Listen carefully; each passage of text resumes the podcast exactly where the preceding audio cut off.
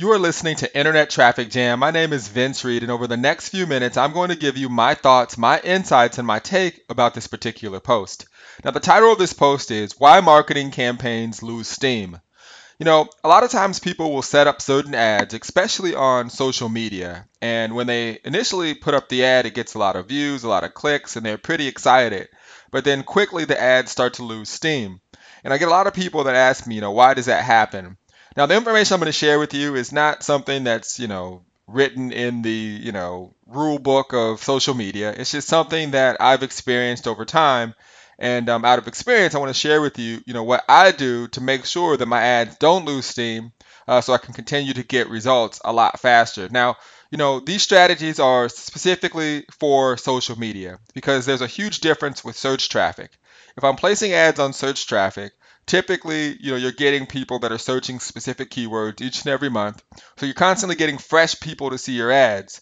So when you're utilizing social media, you know, typically people look at their social media accounts, you know, around the same time each and every day.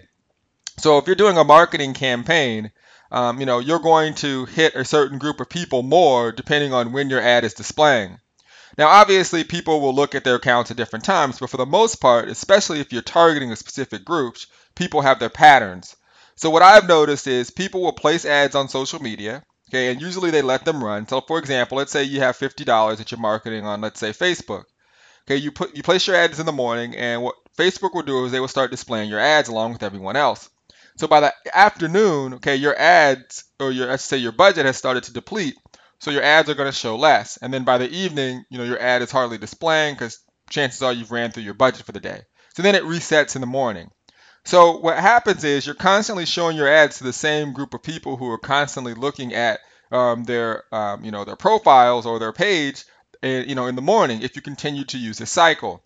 So what I do to make sure my social media campaigns don't lose steam is I, I change up the time in which my ads are displaying so I reach a different demographic. So, for example, one day I may let my ads start in the morning. The next day I may start my ads in the afternoon. The next day I may start my ads in the evening.